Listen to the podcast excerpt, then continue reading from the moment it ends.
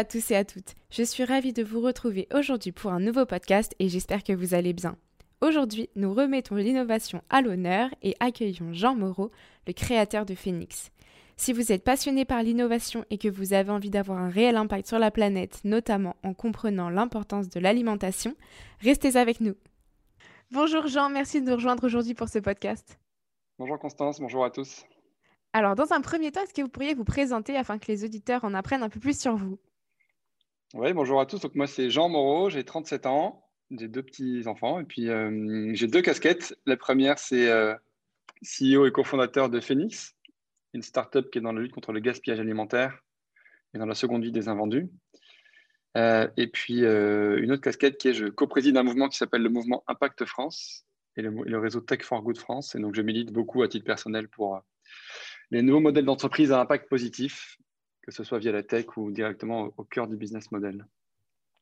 Donc, euh, comme, comme, vous êtes déjà en train de le dire, vous êtes passionné euh, d'innovation. On peut voir que vous touchez un peu à tous les domaines. Vous êtes intervenant pour des masters, vous accompagnez des entrepreneurs dans leurs projets. Vous avez euh, cofondé une start-up anti-gaspillage alimentaire qu'on connaît du coup sous le nom de Phoenix. Est-ce que vous pourriez nous expliquer un peu plus ce qui vous plaît dans le soutien de projet? Alors moi, enfin, ouais, je peux le dire avec plaisir. Moi, du coup, je soutiens des projets, plutôt des projets à impact positif, c'est-à-dire des projets euh, qui s'occupent d'une problématique sociale et ou environnementale et qui contribuent à, à, faire de la Terre un endroit un peu plus fréquentable, quoi, disons, euh, make the world a better place, comme disent les anglo-saxons.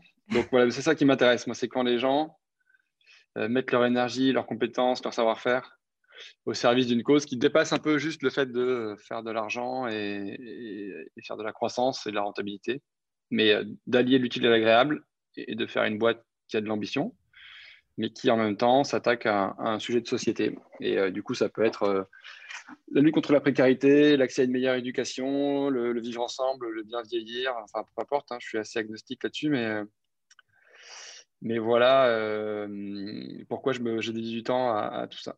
Donc, euh, qu'est-ce qui me plaît après, c'est c'est aussi de la logique de give back, en tout cas de retour à l'écosystème. Moi, j'ai fait maintenant, j'ai 7 ans d'entrepreneuriat dans les pattes, avec beaucoup de, beaucoup de hauts et quelques bas aussi quand même. Donc, euh, c'est chouette de pouvoir partager ces retours d'expérience avec les plus jeunes et, euh, d'inspirer, y compris aussi d'incarner cette nouvelle façon de faire du business et, de montrer que maintenant, il y a une voie médiane qui a mis chemin entre les ONG et le, capitalisme traditionnel et que de plus en plus de gens pourrait se lancer comme ça et avoir un impact positif. Et du coup, qu'est-ce qui vous a donné envie de vous tourner vers euh, la sauvegarde de l'environnement, euh, de se battre contre le gaspillage? Alors, euh, moi, grosso modo, j'ai commencé ma carrière avec un, début de parcours plus classique, parce que j'ai fait une école de commerce, j'ai fait un tour à Sciences Po en affaires publiques, et puis après, j'ai passé cinq ans en banque d'affaires, en fusion-acquisition. Donc, dans une banque américaine qui s'appelle Merrill Lynch, et, euh, du coup, c'était une, bon, une super formation, assez, euh, assez euh, comment dirais-je, intensive, une bonne formation, assez exigeante aussi, mais je trouvais que ça manquait de sens, d'impact, et, je bossais beaucoup. Je bossais quasiment 100 heures par semaine. Et donc, je me disais, quitte à, ce que, enfin, quitte à bosser autant, est-ce que je pourrais pas mettre mes compétences et cette énergie-là, ce drive-là au service d'un, de, quelque chose d'utile pour la planète? Et donc, ce n'est pas, une, pas une vocation que j'avais en moi depuis euh, que j'étais tout petit. Je ne vais pas dire que je ne suis pas issu d'une famille d'entrepreneurs, je n'ai pas de grand frère ou de grande sœur entrepreneur. Donc, je n'ai pas de rôle modèle directement en tête. C'était plus que j'ai suivi une sorte de crise de sens et l'envie d'aligner mes aspirations perso avec mon quotidien professionnel. Donc, c'était maintenant il y, a, il 7 ans, en 2014. D'où la création de Phoenix et, d'où le fait de se lancer dans euh, le social business, euh, l'entrepreneuriat impact sans, avoir de conviction euh, forte sur une thématique en particulier. Donc, on a, creusé avec mon associé plusieurs thématiques. Et puis, celle du gaspillage alimentaire nous a paru euh, comme un bon terrain de jeu, un bon bac à sable où il y avait à la fois une utilité super forte d'un point de vue social et environnemental, et puis à la fois un gros potentiel de marché et le début d'une révolution. Donc, on s'est lancé hein, de façon comme ça, un peu opportuniste. Et du coup, est-ce que vous pourriez nous expliquer un peu plus euh, comment ça fonctionne Phoenix? Combien de temps ça vous avez mis à créer cette application? Comment ça fonctionne? À qui ça s'adresse? Oui, avec plaisir. Alors, Phoenix, le modèle économique, enfin le modèle, la vision, l'ambition, c'est de réduire le gaspillage alimentaire à zéro, de bâtir un monde sans gaspillage, mais avec des solutions technologiques. Et donc, en gros, on amène nos clients euh, professionnels sur la route du zéro déchet alimentaire. En gros, on vide les poubelles et on donne une seconde vie à tous les invendus. Donc nos clients, nos clients c'est quoi? C'est euh, trois types de clients. Euh, les marques et les usines alimentaires, typiquement des Danone, Michel Augustin, Nestlé, Innocent, etc. Tous les gens qui produisent des, des invendus directement en sortie d'usine ou dans la chaîne logistique. Ensuite, il y a la distribution, donc la grande distribution sous toutes ses formes, des gros hypermarchés Leclerc ou Casino, des supermarchés type Intermarché, Super U ou Carrefour Market, et puis des petites surfaces de proximité comme des Franprix, des Biocop euh, ou des Daily Monop. Donc ça, c'est le gros de notre secteur. Et puis le troisième type de client, c'est le commerce de quartier, donc une boulangerie, euh, une sandwicherie, une pizzeria, un restaurant. Et donc tous ces gens-là, ils ont quoi en commun? Ils ont en commun le fait d'avoir des invendus en fin de journée, en fin de semaine, soit pour des erreurs d'étiquetage, soit pour des erreurs de fabrication, soit pour des défauts de production, soit pour des questions de date. C'est tout ce qui arrive à J-2, J-1 ou J0 par rapport à la fameuse date de péremption. Et donc tous ces acteurs-là, avant qu'on existe, quasiment systématiquement, enfin pas toujours, mais de manière euh, euh, dominante, ces produits étaient retirés de la vente et ils étaient euh, mis à la poubelle. Et puis ensuite, en, bout de chaîne, ils étaient incinérés, enfouis ou, mis à la décharge. Et donc la mission de Phoenix, c'est d'arrêter cette, cette aberration-là. Et donc on est l'intermédiaire entre les trois personnes que j'ai citées, industriels, distributeurs et petits commerces. Et puis en face, on a trois solutions de seconde vie. La première, c'est le consommateur.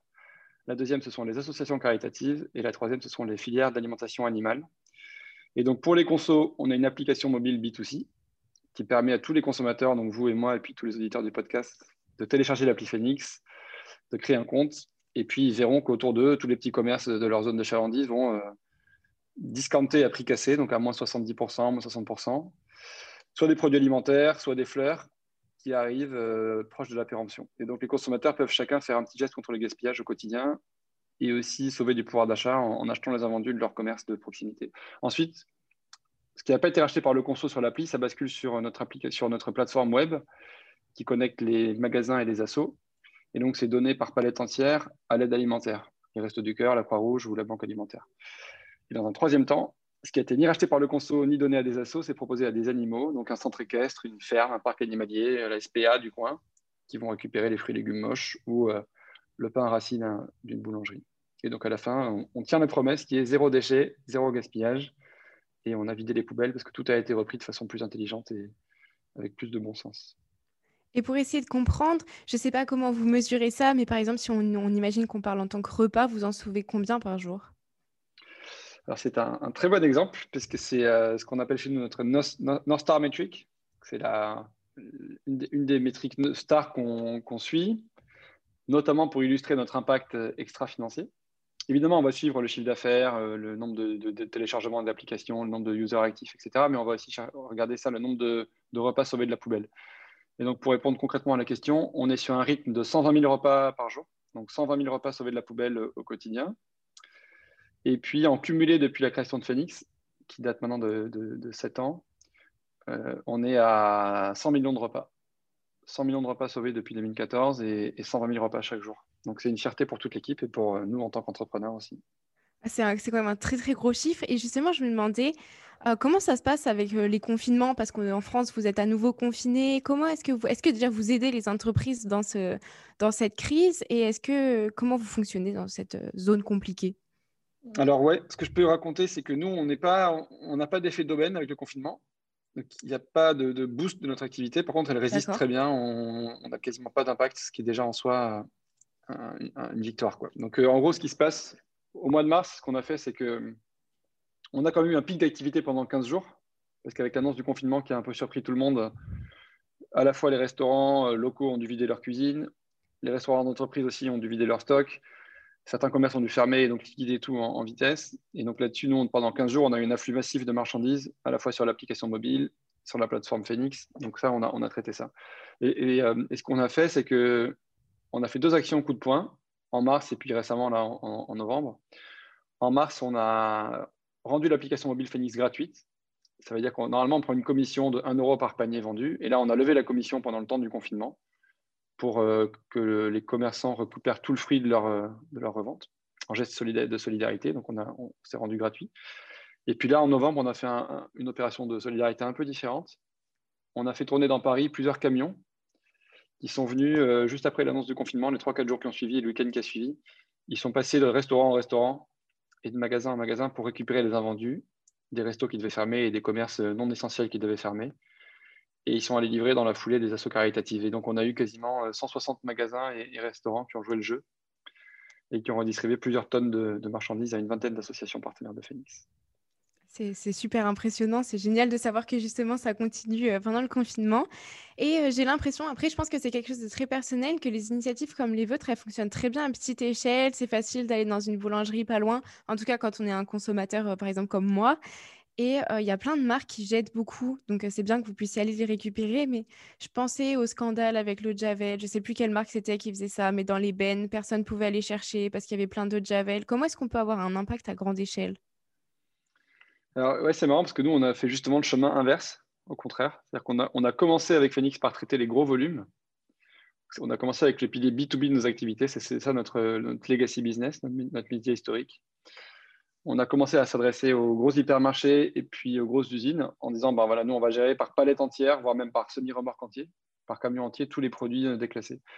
Et on est venu sur des petits volumes plus récemment, il y a, il y a un an et demi. On a lancé l'application il y a un an et demi justement parce qu'on trouvait qu'on n'avait pas de solution pour les petits flux éclatés euh, d'une brioche dorée, d'un subway, d'un pizzeria.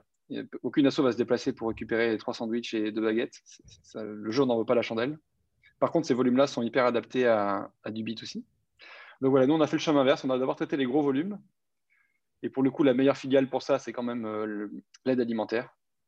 Parce qu'elle est assez structurée. Il y a des gros réseaux, comme ceux que j'ai cités, hein, Secours catholique, Secours populaire, Resto du Cœur, Croix-Rouge, Emmaüs, Banque Alimentaire. Donc, euh, il y a des belles, belles ONG bien structurées, avec beaucoup de bénévoles, beaucoup de, logistique, des camions, des centres de distribution. Donc, eux, ils sont en mesure d'accueillir et, d'encaisser des gros, gros volumes.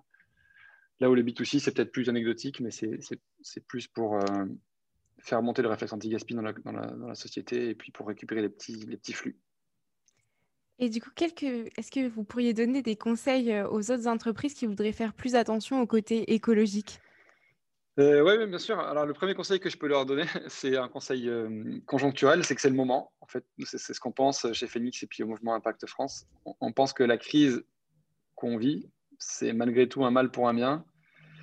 Et que même s'il y a la tentation à court terme de dire Attends, le sujet, c'est pas la transition écologique ou sociale, on est juste en train de sauver le, bateau qui, va couler. Donc, on verra après pour le rediriger. Nous, on pense au contraire que on a une opportunité qui est presque unique de faire transiter une partie du, de, de, l'économie vers euh, la prise de conscience de l'impact euh, social et environnemental. Donc euh, voilà, je pense que déjà, premier conseil, c'est ça. Saisissez-vous du moment actuel pour revisiter un peu vos business models, vos façons de faire. Après, nous, on ne porte pas de jugement. Enfin, en tout cas, pour moi, ce qui importe, c'est la trajectoire, le chemin.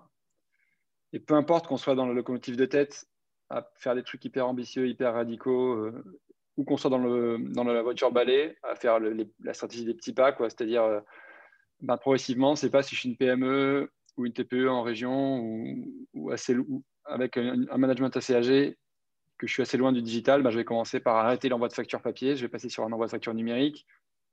Si je suis un transporteur, euh, une petite PME de transport, ben, je vais peut-être euh, commencer à voir comment je peux basculer ma flotte de l'essence vers de l'hybride, puis vers de l'électrique et, voilà, c'est quand on pense euh, transition écologique, on a tout de suite en tête des, gros changements radicaux. Puis en fait, je pense que il y a plein de petites choses qui sont accessibles à la majorité des boîtes qui peuvent déjà faire un, petit pas dans la bonne direction. Euh, dernier exemple, je pense, euh, il y a des boîtes comme Castali qui remplacent dans les, entreprises ou les restaurants les bouteilles en plastique par des fontaines à eau gazeuses et plates réutilisables. Donc, voilà, si déjà des grosses boîtes du CAC 40 pouvaient arrêter les bouteilles en plastique dans leurs réunions euh, et les gobelets en plastique, ce serait un, petit geste. Donc voilà, moi je pense qu'il y, a deux stratégies, mais il y a des pionniers les plus ambitieux dont on fait partie et qui ont, une vraie conviction. Puis après, je dis pour les gens qui sont plus loin de ces sujets, il euh, ne faut pas, faut pas critiquer les petits pas qui sont aussi hyper importants à grande échelle.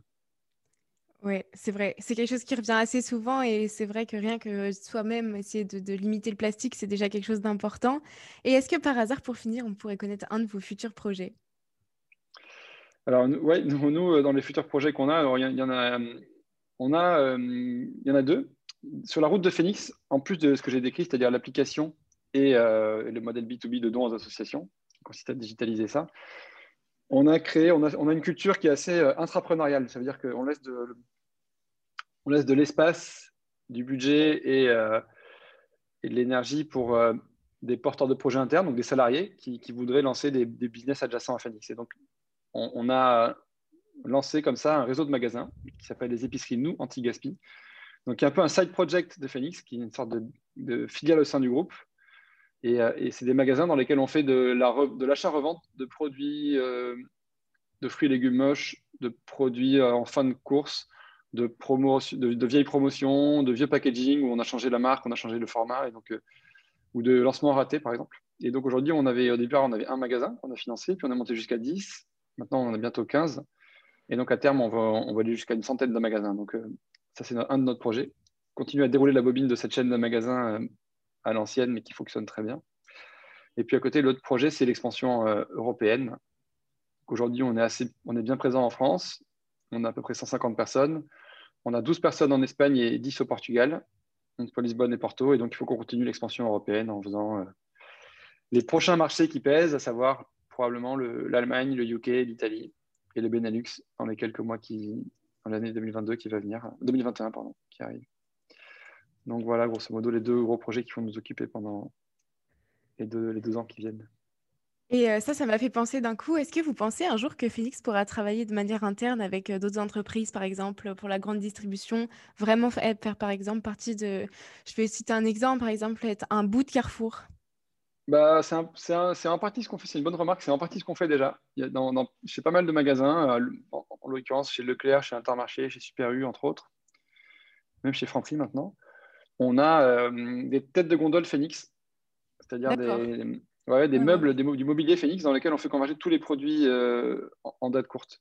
Et donc, c'est comme ça, les, comment les consommateurs qui rentrent dans le magasin, ils ont directement le réflexe anti-gaspi. Et donc, c'est un bac à bonnes affaires euh, dans lequel on, revend les produits euh, à moins 30, moins 40, moins 50% en fonction de la proximité de la péremption. Donc, on a déjà un pied dans les magasins. On, habille et on anime pour eux le corner anti-gaspi. Et, et, ça pourrait devenir une tendance plus, plus grande, ça c'est sûr. Et si vous voulez dire un dernier mot pour les auditeurs? Eh ben, euh, non, mais lancez-vous, lancez-vous. Euh, L'entrepreneuriat, c'est pas une fin en soi, parce que c'est aussi, aussi, là, je raconte la belle histoire, mais c'est aussi beaucoup de galères et d'ascenseurs émotionnels. C'est-à-dire qu'on va avoir trois bonnes nouvelles, une mauvaise nouvelle, on va cartonner, on va mourir. Il faut, tout le monde n'est pas, fait pour ça et il faut avoir le cœur bien accroché parce que c'est quand même assez costaud. Cela dit, euh, moi, je trouve, ce que, je, leur conseille et ce que je ne regrette pas sur Phoenix, c'est que le fait de se raccrocher à une mission sociale et environnementale forte, ça rajoute vraiment un gros supplément d'âme qui, euh, pour la motivation au quotidien et dans la longueur, fait, beaucoup. Donc, euh, monter une boîte en tant que telle, c'est super excitant, c'est hyper challenging et c'est un, super défi.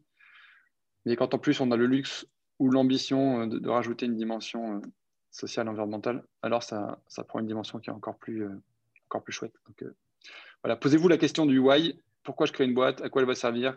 Qu'est-ce qu'elle va apporter euh, au monde actuel? Et, vous verrez que la réponse sera instructive. Et si, la réponse est positive, ça sera encore plus motivant pour la suite.